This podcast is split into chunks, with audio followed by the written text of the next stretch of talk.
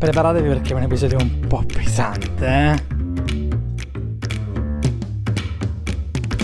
Benvenuti e benvenute in un nuovo episodio di Museum Education Podcast.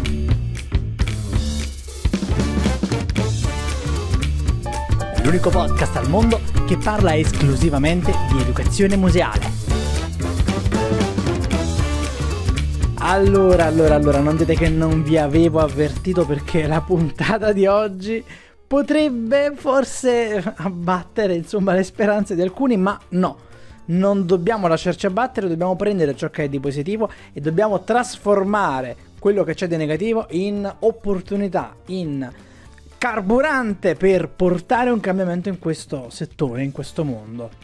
Cosa facciamo oggi? Andiamo a parlare di lavoro di contratti di lavoro nello specifico, ma in generale anche di lavoro eh, nel settore dell'educazione museale a livello internazionale con Wenke Maderbacher, coordinatrice del Dipartimento SICA, ovvero il dipartimento che si occupa dell'educazione di ICOM internazionale della divisione europea, educatrice museale e coordinatrice di dipartimento educativo presso il museo dove lavora eh, in Danimarca Diamo il benvenuto quindi subito alla nostra ospite.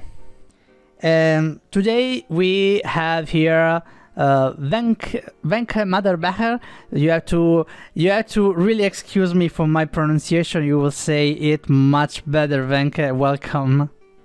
Yeah, thank you. Thank you. It's great to be here today. No, no, no. It's great for me to have you here today. And uh, I just want to start uh, really fast asking you who you are, where are you from, what you do. I mean, uh, tell us something about who is Venke. Okay, thank you very much, Alberto. Yes, um, it's pronounced Wencke, Wencke Maderbacher. So um, I'm original from Vienna, Austria, where I lived um, just until seven years ago. And I was a museum educator all my adult life, you can say. So for more than 20 years, I started as a freelancer at the Technical Museum in Vienna, um, where we had a really large team. So, but after several years, I um, grew to be the team leader there and also coordinator. And then several years ago, I changed because of love to Denmark and now I'm the head of the Education and Cultural Interaction Department at Moesgaard Museum. That's close to Aarhus, um, the second largest city of Denmark. Um, yes, I think I will talk a little bit more about Moesgaard later, but on the other hand, uh, from my educational background, I actually started with design, uh, so furniture design, but then made a cultural management education and actually HR. I think that's also something that has really um, given an impression to me because I was always curious about the working conditions and um, team leading and uh, behind the scenes of a museum, how it's working and how you coordinate these things. And in ICOM CECA, the International Council of Museums, the CECA group, the Co- Committee of Education and Cultural Action. I'm currently the European coordinator and I have a special interest group where you are also part of the special interest group for professional development of museum educators. So, and that's really the focus topics. I think these um, professionalization behind the scenes um, getting better, getting better working conditions, and also all the interaction between the audience and, and us, the museum educators, and also putting this on a professional. Well, we'll level. talk about this also Mhm. in this episode because it is a very uh, interested, interesting Yes. topic uh, mm, that uh, a lot of people usually search on because uh, it's like that uh, you never talk uh, uh, enough about this this topic because uh, you, you, we are still in a in a very peculiar uh, state of play in uh, in this field. Uh, in we we still it's like that you never you can never re- completely get out.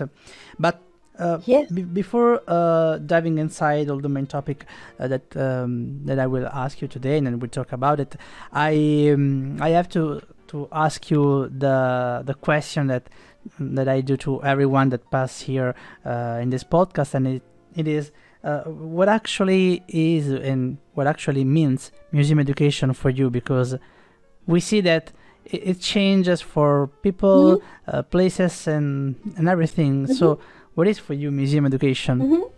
Um, yes, for me personally, museum education is um, on the the interaction and the space between the participants and the museum. So the, the, the space and the time we shape as museum educators. So we together, the participants and we as museum educators approach the topics and themes of the institution of the museum and the mediation is happening right now in this interaction. So you cannot predict the tour, you cannot predict the, the happening, as you can say. So to shape and to, to be very professional while doing so, because of the other hand, you have to know what, also anticipate what could maybe happen in this time and what do I want, where do you do I want to go with the group? But on the other side, there's always this unforeseenness. So you don't know what is really going to happen. What are they going to answer and what, in which direction is this tour going to happen? So I really think that, uh, yeah, you, you are making, you are talking about topics in a museum with your, with your participants and inspiring them to, to new thoughts and to new insights about themselves and about the topics. And you also hopefully get a lot of new insights with each group. So that's really interesting. Well, I'm absolutely with you on this. Uh, for example, I, I remember one time uh, in a museum, uh, someone asked me um, to to explain every little thing of the collection, and of course I was like, uh, um, yeah, I, I I make something a little bit different, and the answer it was like, well, if you don't explain everything, so everyone can do it, and then I mean the thing that you said it's exactly why not everyone can do it because it it's not that easy to adjust uh, your way to approach people and then uh, to mediate and to put in relation um, things spaces person people. I mean it's a very complex thing that we we actually do in inside uh, a room with the people. So uh, I, I always think that uh, we are like on a very low scale of priorities for for museum and uh, for cultural uh, institution. And i mean it, it's not like this in every places of course. Uh, there are a lot of exception. I mean i have to say uh, with fortune i mean at least. But I, I wanted to ask you why in your opinion um, even though museums always talk about how important education inside their institution is, we are still in a place where most of the museums, most of the um, cultural institution uh, put us in a very low scale and we're like the, Mm. the last thing that Mm. they they think about ev- even though they talk about as a Mhm. as a as first thing to Mhm. to think hmm Yes, yes, I'm I'm totally with you. Um, luckily, there are some exceptions. I also knew just from a few. Luckily, I work at a museum where we are really very much in the decision making and be exclu- uh, included in in in involved in the development of the program. But I nearly all the the, the museums I collaborate with um, or I you know, like we heard in our special interest group. So there, this just this part of collaboration and also the involvement of the museum educational department at, at its all. That's really a problem. That's really struggling. I think when I just I just um, hear um, uh, in the in fall 2023 here, I made some interviews with colleagues um, one-on-one um, from around Europe.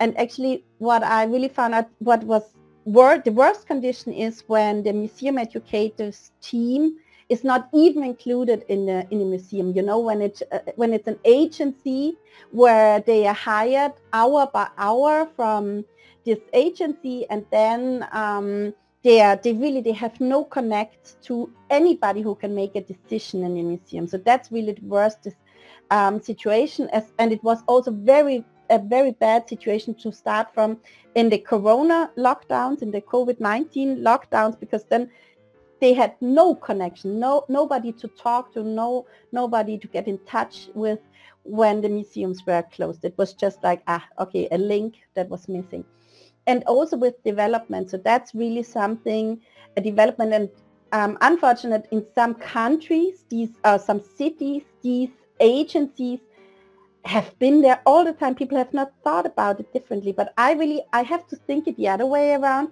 because now you can also not say that museum education, okay, it's maybe the youngest profession in the museum's history, but on the other hand, the CECA Committee was there also like uh, uh, just a few years after the foundation of founding of ICOM and it's one of the largest committees of all and it's very very important. And uh, nearly every museum and all the bigger museums have a stable program. You know they are not just um, it's not just happening a tour here and there. It's a part of the program. They have it on their homepage. They have it at their program, at the annual program. So it's not something that is just, um, yeah, by exception happening here and there and everything. And so I have to really to say it also from the totally management point. So that is something you can plan ahead and you can plan the resources and you can plan the the people as a, your staff and everything. So that's and the most museums have also a quantity where it's um, happening all the time. So I really think it's um, it's maybe because out of this uh, habit like oh we've always have done it like this and not rethinking how it would actually have been better. Um, these many years ago, it's it now has changed again. Um, uh, but when I was working at the technical museums from, as I have worked here from 2001 to 2015, but around 2010, we have changed all the contracts from freelance to um, permanent contracts. And that was really the best shift I could make. And since then, I'm really fighting so much for, for proper conditions and proper uh, contracts because suddenly also as a team leader and as um, as a department leader you don't have to bury all the weight on your own shoulders. You have a lot of colleagues then and you can develop together and you could can also um, coordinate together. You don't have to do everything your own and you can be so much more creative. And on the other hand we have had also because just read on the conference I have been uh, two three weeks ago in the beginning of October it was again this argument oh but the seasonal um, that the seasons are swinging so much. It's so difficult to hire people stable when you have uh, swinging seasons but you can do something in the off seasons.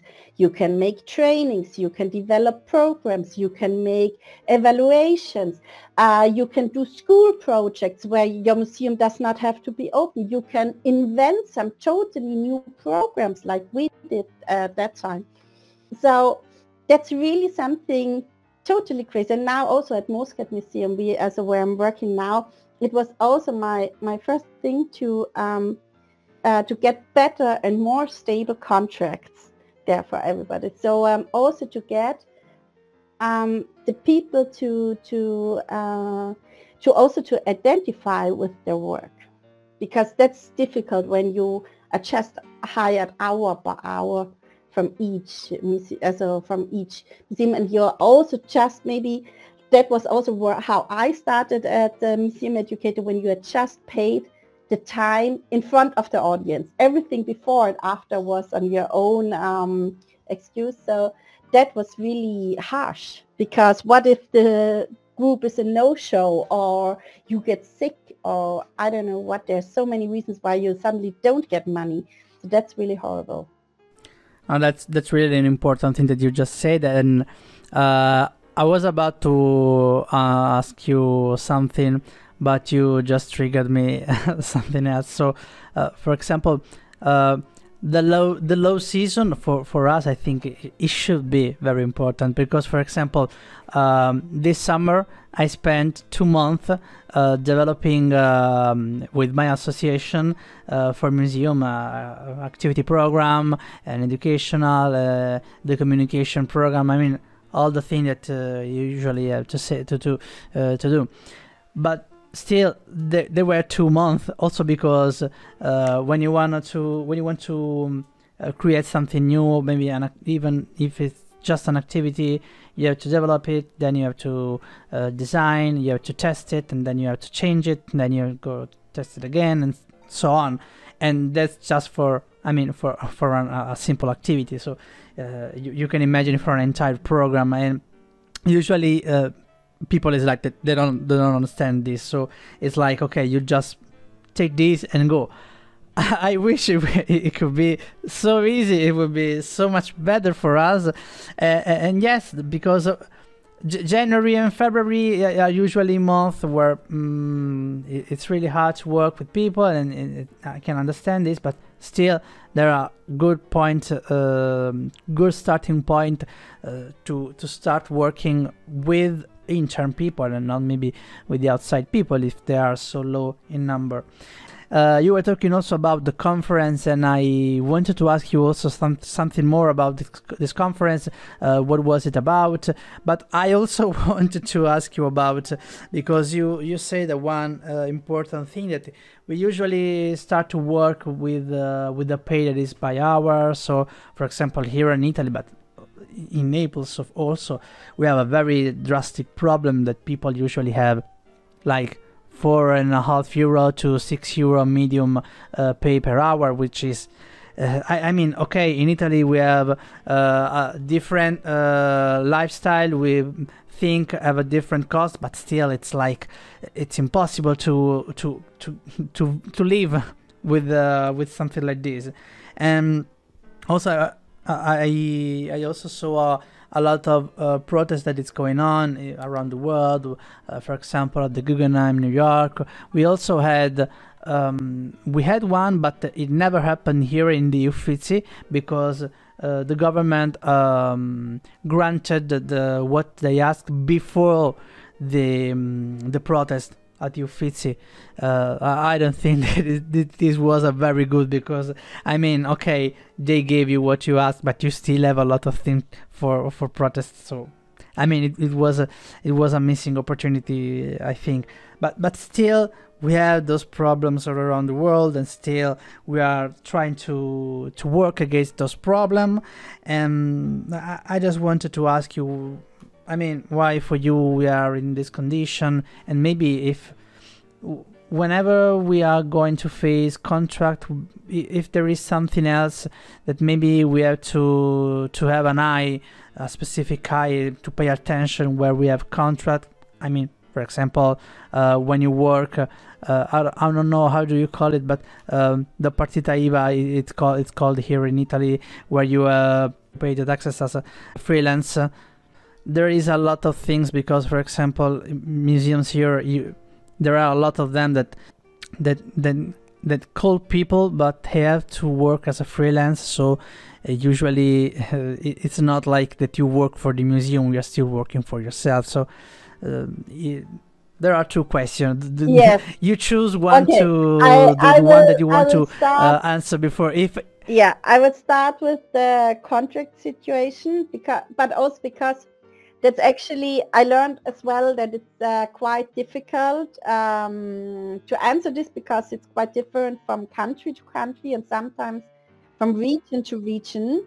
Um, what I and and then some as very often you are not in a position to choose do I get hired as a freelancer or do I get hired as a, in a permanent contract? So that's often not in a position of the of the person who is applying for a job, uh, unfortunately.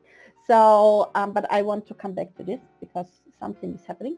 Um, but um, what to look out for? I would always look out for, you know, a clear frame and also to, as, a, for example, if it's a freelance contract, to ask or to um, uh, emphasize that also the, the preparation time is covered, that the meeting time is covered, that the learning time is covered, that there is an overhead for organization, maybe. Sometimes in some uh, freelance co- contracts you can get this, that there is a realistic time for developing of new concepts. We both know that it's impossible to write a new concept, a good concept re- really in 20 hours or something, what you sometimes get from the museum. So that's um, that's uh, nearly impossible. So um, so that would be something to check. And also I have, that was my dog, if you have heard. um, also um, to check, for example, uh, I really think it makes a, a strange, I would say a strange taste in the mouth when uh, the hours are differently paid, you know. Why is it often less paid to work with a children's group than with an adult group? Um, or talking in a different language or I don't know what. I really think you always have to prepare. You always have to be at your best each group and each group and also a, a group of students can really uh, um, take a lot of your preparation and and and engagement whereas maybe I would actually say adults are maybe more maybe the easiest to get through an exhibition because a lot of adults have been already been numb and are not interacting. And so yeah, that would be something in a freelance contract. In a permanent contract, in a stable contract, I would always, and also with the freelance, I would make a research on what other people are earning. Um, and also, it is an academic job, so asking for the same level as the curators and others who are making program at the museum are earning. So um, that you are on the same level. And also in a permanent contract, I know this is also difficult from country to country and from contract to contract, but ask um, at least when you can, as what are the terms for a pay raise? As when I, can you expect a pay raise? Is it something which is happening biannually or you don't know? What are the conditions? Just so you know and you, because when you first have the contract, nobody will ever mention pay raise again. so you have to discuss this before you have your contract. So um, that's uh, that's something I would I would research and as well something like off time and also also with the permanent contract as well as the freelance. What because you know we in museum education we work very crazy hours. What's about the evening um, and the weekends and the holidays and the special occasions. Is how is this covered or how is it to have time off again? Do i get an extra payment? Whatever. So these are things and conditions i would um, to look out to and always uh, contact um, the, as a, the local museum education association. I know you have also a really well functioning one in in Italy to hear and ask what are the conditions, what can I expect, how can I make really good arguments. And what I can see, and I really, it's, um, I think that's something where we as, um, I'm such a in-between Generation X and Millennial, and I really think I can learn something from the younger generation that is that they are actually better in argumenting for their work-life balance and for good jobs because we can really see at the at the really young ones that if the working conditions are not fitting, they are actually leaving. They are saying, "I'm not working under these conditions. I'm I'm going." So that's really something surprising, and I think in my generation and also these just so 10 years younger than me, I have not seen this. But these now 15, 20 years younger, just entering the, the job um, uh, market, they are really, if they are not uh, satisfied with the conditions, um, and they also they really have a different work-life balance. So that's that's interesting. I think that's something the whole job market is going to to to to be changed by this um, position. So that's quite interesting. But that was on um, on payment and contracts what I would pay attention for.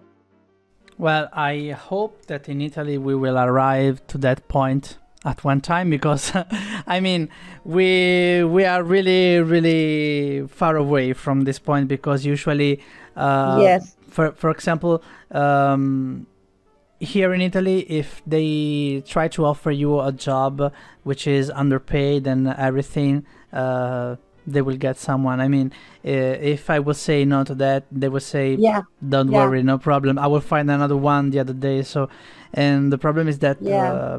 uh, I mean, this kind mm. of problem, I think they start because we don't talk enough about this uh, problematic, and they think that pe- uh, people think that this is normal so uh, you cannot change it mm-hmm. and also you cannot change it by uh, mm. refuse that offer but i think that at one point uh, at one time we have to start this because i can understand that a lot of people have uh, economic difficult and everything but especially if you are in economic difficult if you accept something that it's already so terrible you will still be in economic difficult yes. so you have uh, more reason yes. to anyone else mm-hmm. to don't accept stuff stuff like this also i find it very interesting mm-hmm. that uh, you suggested to um, see if maybe I, uh, I have to work in a specific day maybe in the weekend maybe on uh, um, on, in, uh, on the festivity holiday, yeah. holiday sorry be- because mm-hmm. it's also very funny how museum mm-hmm. uh, treat us in Italy because usually uh, in a holiday and uh, in in the most important uh, festivity that you uh, that we have here you had to work the museum had to be open I mean we are also open on um, on on Christmas all day long for example and we had like a few a few museums that try to to close on um, on a, on a specific holiday, and I mean the government also uh, told uh, told them something which is, was not very very nice because, for example, uh, I don't remember when, but the Uffizi um, asked to, to close in a day, and the government was oh, furious okay. because they yeah, lost yeah, money okay. and stuff mm-hmm. like this, mm-hmm. which I think it's it's, it's a mm-hmm. horrible thing to to think about. Yeah. And so I, yeah. I really hope we can. Yeah, I can. Im- point. like I said, it's really different from from country to country, the conditions and also where you start from. But this, also I always say it um, that also if you're working in museum education, you are really working at these times where everybody else has a free time. You're working at Easter, you're working at Christmas, you're working the weekends before Christmas, you are working all the holidays. There's always some special programs, extra hands are needed. And so, so yeah, you really have to make your own holidays and your own time off off season. So um, that is that is the condition. And as well, working so so many weekends during the during the year. So um because i also but i also i have to say we have to be there when the when the guests are there when the participants are there. I also think that's that's really okay. But on the other hand i you know in the in uh, normally in the in the uh, in the service section you know like uh, the gastronomy um, other um, nurses, the hospital, I don't know, you get extra payment for working on the weekends, working in the nights, working in the evenings, on the holidays. And I also think why should co- cultural co-workers not get extra payment for working in on special occasions? We also have family we are not seeing at Easter, on the weekend, on the evening. I don't know. Exactly. When. So um, mm. yeah, I think the the problem is that we we treat it like it's a uh, a normal uh, working day. That is the problem because, uh, of course, the museum is a service that serve people, so it's okay to be open in days like this. But I mean, uh, for example, uh, I I know people. I, I literally know people that uh, misses the Christmas for for years now because they had to work on on, on every Christmas. So especially in museum where they have uh, not so uh, not so many people as a personal. So it's always the to treat people like okay, it's a holiday. It's not a normal. It's not something normal. It's it's out of the normal. So maybe uh, there is a different pay. Maybe there is a different way to think about it. But but yeah. Yeah, yeah, yeah. Um, um, as, aside from that, which uh, uh I'm sorry because uh, uh, talking to you about this uh, kind of stuff uh, for me, it's also like um, getting out so much, so mm-hmm. much thing that I have inside. So mm-hmm. it's normal for me to to yeah. divagate to to a lot of things. No, I, I wanted to ask you because the second question was uh, if you if you want to to talk about uh, um, the comfort that you was in uh, a few weeks ago. Maybe uh, tell us something because I, am also very curious. As I, as I always say, the podcast it's an excuse for me to talk uh, with people. So uh, the next step is to share with the other one on the internet. But it was the it was the Austrian ICOM CECA conference um, and it was very interesting because it was about the working conditions of museum educators. And of course, it was concentrating on how the conditions are in, um, in Austria.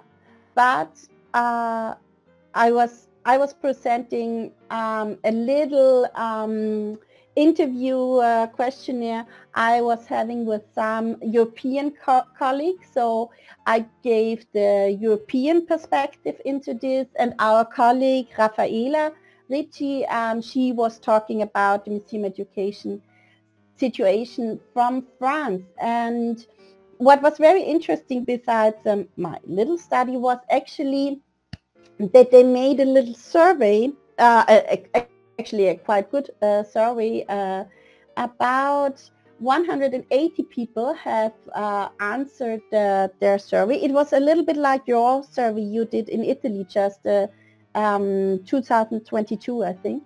And they were asking several things. Um, I think maybe the same as, as you. You can guess from uh, in percentage uh, from the, the people who have answered how many of those were women or male or not uh, to identify. How many do you think were from one, uh, or oh, maybe just in percentage? What do you guess in Austria? Well, well, I will. I mean, based on what we have here in Italy, I would say at least eighty percent woman. Ah, nearly. You're not that far away, but actually, it was just seventy-four point six. So nearly seventy-five percent, three quarters. So really a lot. so that is that is not uh, surprising. Actually, I was surprised that it was also just 75% because when I'm uh, looking at the, I think at the conference uh, hall, there was maybe also five male colleagues. And yes, the age. And then, of course, you could also um, guess that there are enormously, as so nearly all of them had a university degree um, so, but we also know this from all our other studies that museum educators are very high educated. A lot of them have uh, several studies and speak several languages. So that was that was interesting. What was actually quite um, uh, yeah interesting was that nearly half of the participants of this survey in Austria um, have has answered that they have more than one uh, workplace, so to cover their expenses. So they have um, uh, up to six or eight museums they are working for, and we are not talking about collaborating museums, you know, where it's maybe one umbrella organization, and then because that's just one, but also, I also think it's uh, widely that nearly half of the museum educators have uh, two jobs, also two uh, more museums they are working from. And not even half of the of the museum educators have a permanent contract, so it's uh, a lot of everything else. Um, what is also interesting was that, yeah, that it's uh, that you that the most of them can just say yes, I can pay something. So I have to live with somebody else to make a living. I cannot. Um, I I don't earn enough money to um, live on my own, uh, totally free, or with the money I have. So that's that's actually um, devastating to to see that there is so so many that uh, actually okay yeah you earn money but uh, without a partner without a family without um, somebody you are sharing a flat or something like this you could actually not earn enough for making a living. And we just have to recognize okay we have uh, highly academic people, um, uh, long trained, uh, everybody adults, not students anymore. So that is really something. And most of them would actually like to work more, um, get better payment, um, and and yeah. So even in Austria, also that is um, that is something. At least we have we have some other as a better conditions where I know it was just 10 years ago a totally different picture. So around 70% say I have a working place at the museum. So I have a computer, I have a desk, so that is good. And also that the preparation time is time of the paid work time. So that's also 75%.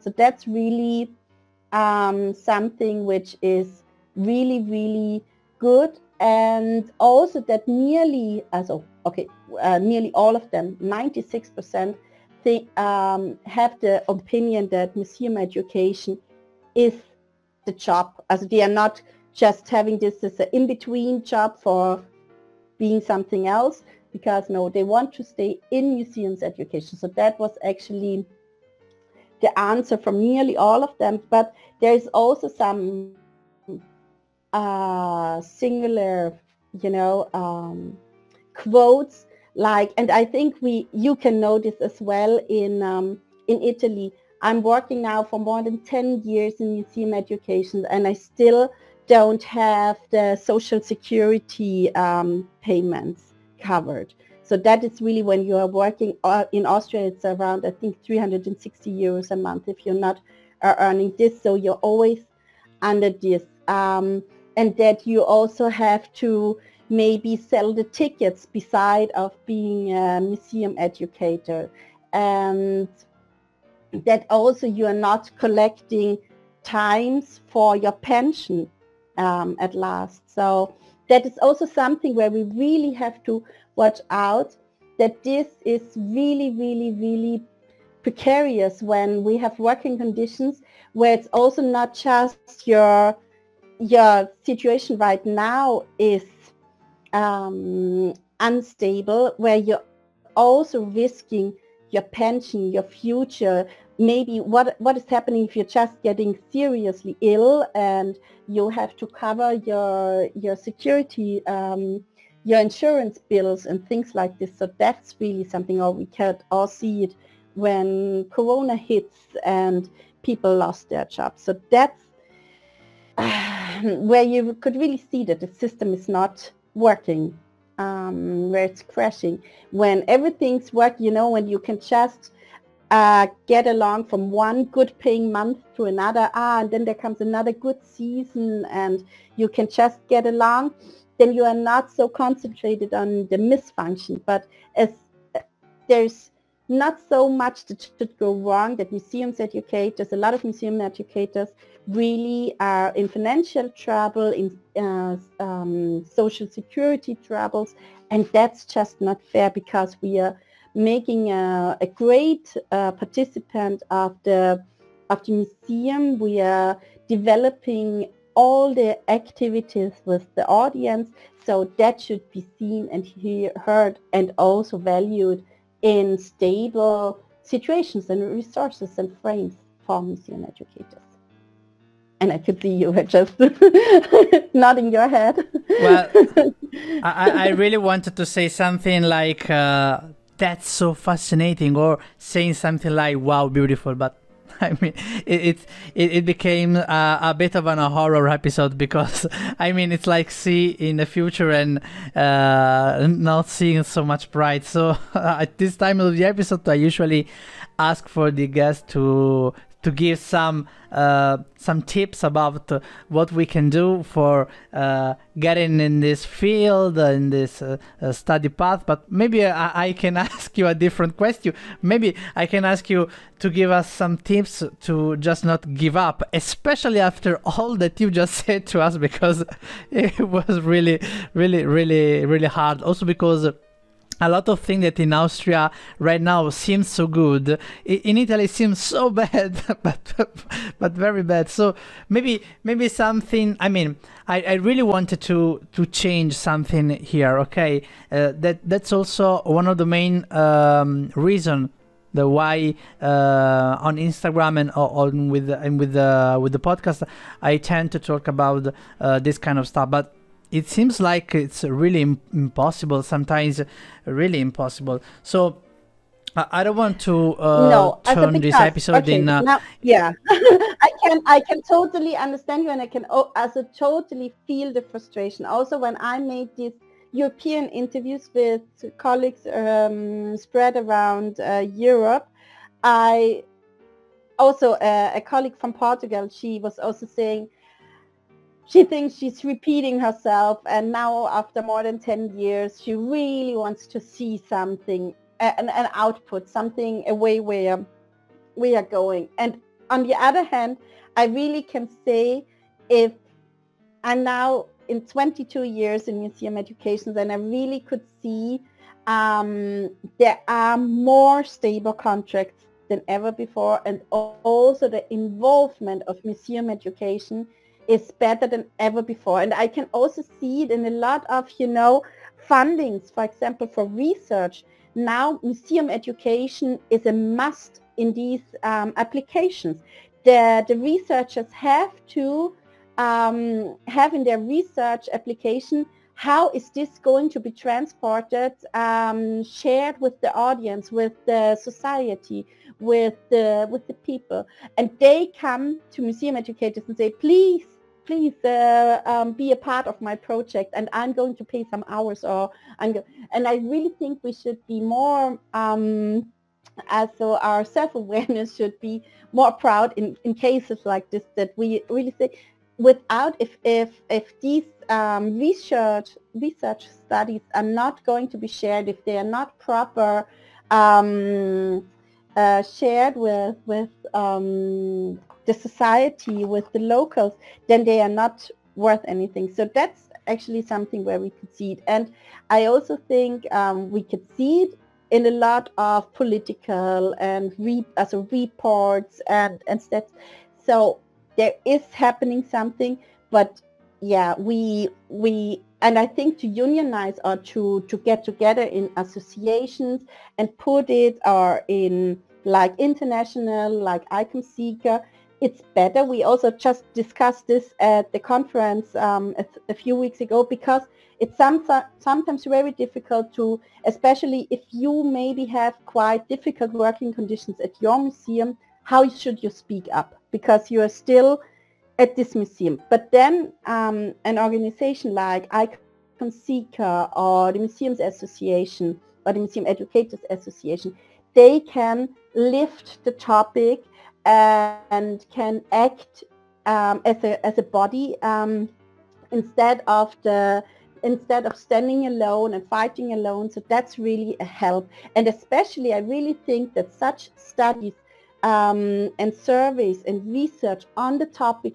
can help to shape an awareness because it can refrain from I have a feeling that it's unfair or that it's underpaid or that I have an unstable contract to showing, okay, here in this region. What also was quite interesting when I made my interviews, some colleagues um, from Belgium and also actually from Portugal, were talking about that um, it's a quite unfair um, difference in payment if you are from one museum to another. So why are you getting maybe a high payment in this museum and a low payment in another museum? And also regions or countryside and city. But actually we all know the costs of living are not that different, not um, by more than double the price or the, the, the wage. So that's uh, quite uh, crazy. And that's something where we can say, okay, you can just find out about this with an organization if you are looking above your own uh, institute um, and your own um, workplace. You have to get it up to, to, to a survey and of course a national survey, but also maybe best an international survey to, to get the get focus on the topic. Well, Wencke, you restored a bit of uh, of uh, hope, I have to say, but um, yes. I, I, would like to. So I think that's that's something that's quite quite important, and um, no, no, I, I would just mm-hmm. want to like to um, to to to end the episode with um, okay. Let's just not give especially um, uh, tips about uh, books on anything, but you said, for example, studies. If there is, if there are any studies mm-hmm. that maybe, do you think that we should know about? Uh, our working condition that can help us to uh, grow our knowledge about what we what we actually uh, do in our working condition. Um, even if you want to to, to to to share with me something later. I will put everything in um, in the link description of this episode because I think that it could be mm. more important for an episode like this to uh, talk specifically about uh, um, mm. the mm. working condition because okay. usually I ask. Uh, um, I actually always think, um, and and we can can really all of us be better in this. I always, always try to do it myself as well. We need to get better about writing and publica- a publication about our work because, um, and proper publication, you know, writing about how we are doing things and why we are doing things and what were our research and motives behind this. So um, yeah, publish, don't perish, because especially museum education is something that vanishes so fast. We are always making new programs and um, our work is often disappearing quite fast. So I really think we should uh, put some effort in in properly documenting our work to show all the insights and all our work and studies and and and yeah evaluation about this. I would really this is an appeal to, to everybody and i also myself really try to get better at this. Um, and i can actually recommend something um, from the from the conference where i was just uh, right now. The kunsthaus in graz in Graz, the second biggest city of, of Austria. Um, their Kunsthaus is called Living Alien, and they just make made a publication about 20 years of museum education. And this is such a nice and good documentation of museum education work. I will send to you the the, the right. It's just uh, because it's it's puts it's it's a good aspect on all the different kind of being a museum educator. And it's funny and it uh, it has but uh, of course also numbers and history and ideas. And also for example they named all the colleagues who worked with them all the, in the 20 years all the museum educators.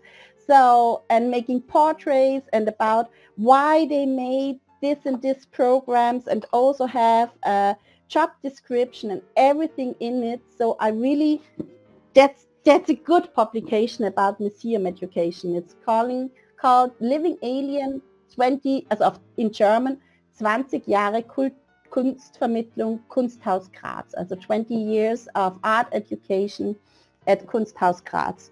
So that's really a very good publication on yeah on the work of museum education and um, yeah, I really think that, and actually I really have to make a little um, advertisement for our own group.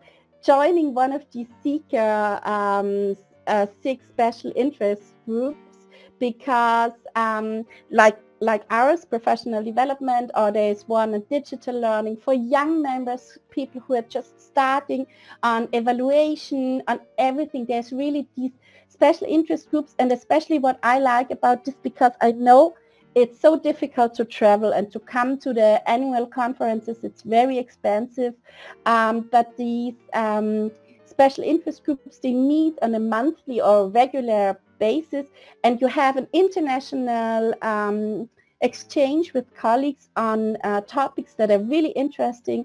So I can really just recommend this and you can make a presentation, you can get your own project, uh, so you can present your own project in there and get some feedback or inspiration for research and uh, projects. So I can really, I think that's a really good thing we we have started there at ICOM CECA three years ago so that's really a, a good thing to, to get in, engaged with other colleagues and also get engaged with your local museum education association. That really helps to that you don't feel like you're alone fighting for better conditions. So um, yeah. Well, I think it's one of the main one of the main topic that it should it should be.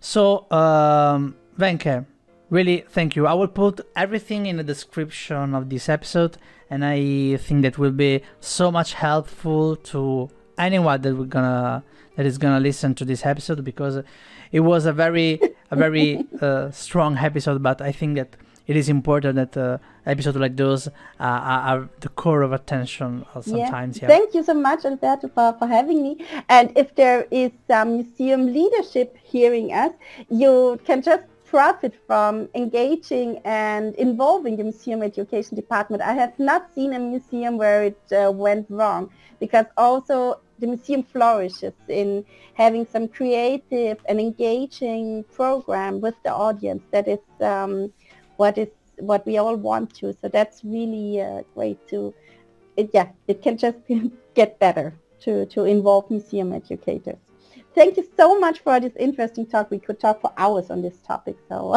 I just you know, could talk much more. No? yeah, that's for sure. That's for sure. But really, really, thank you, thank you, Wencke. You're welcome. Thank you so much. Thank you, thank you.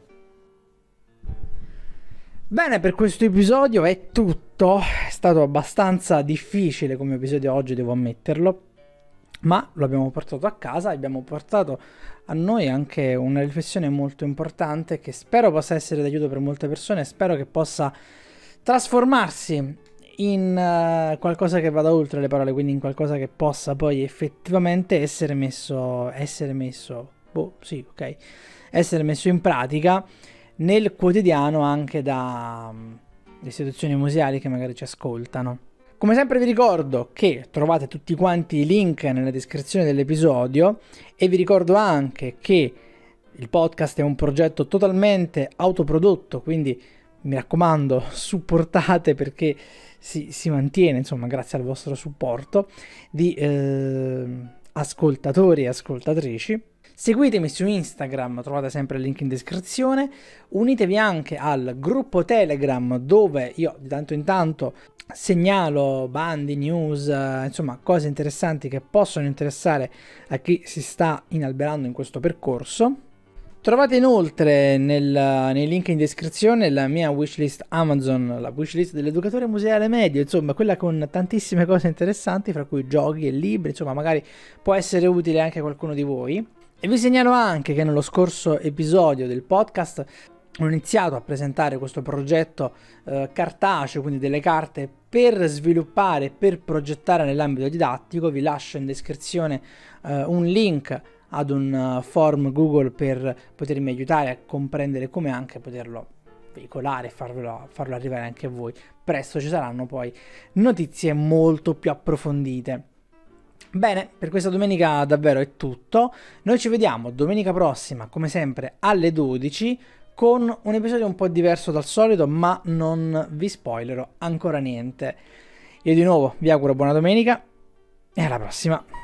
Ciao!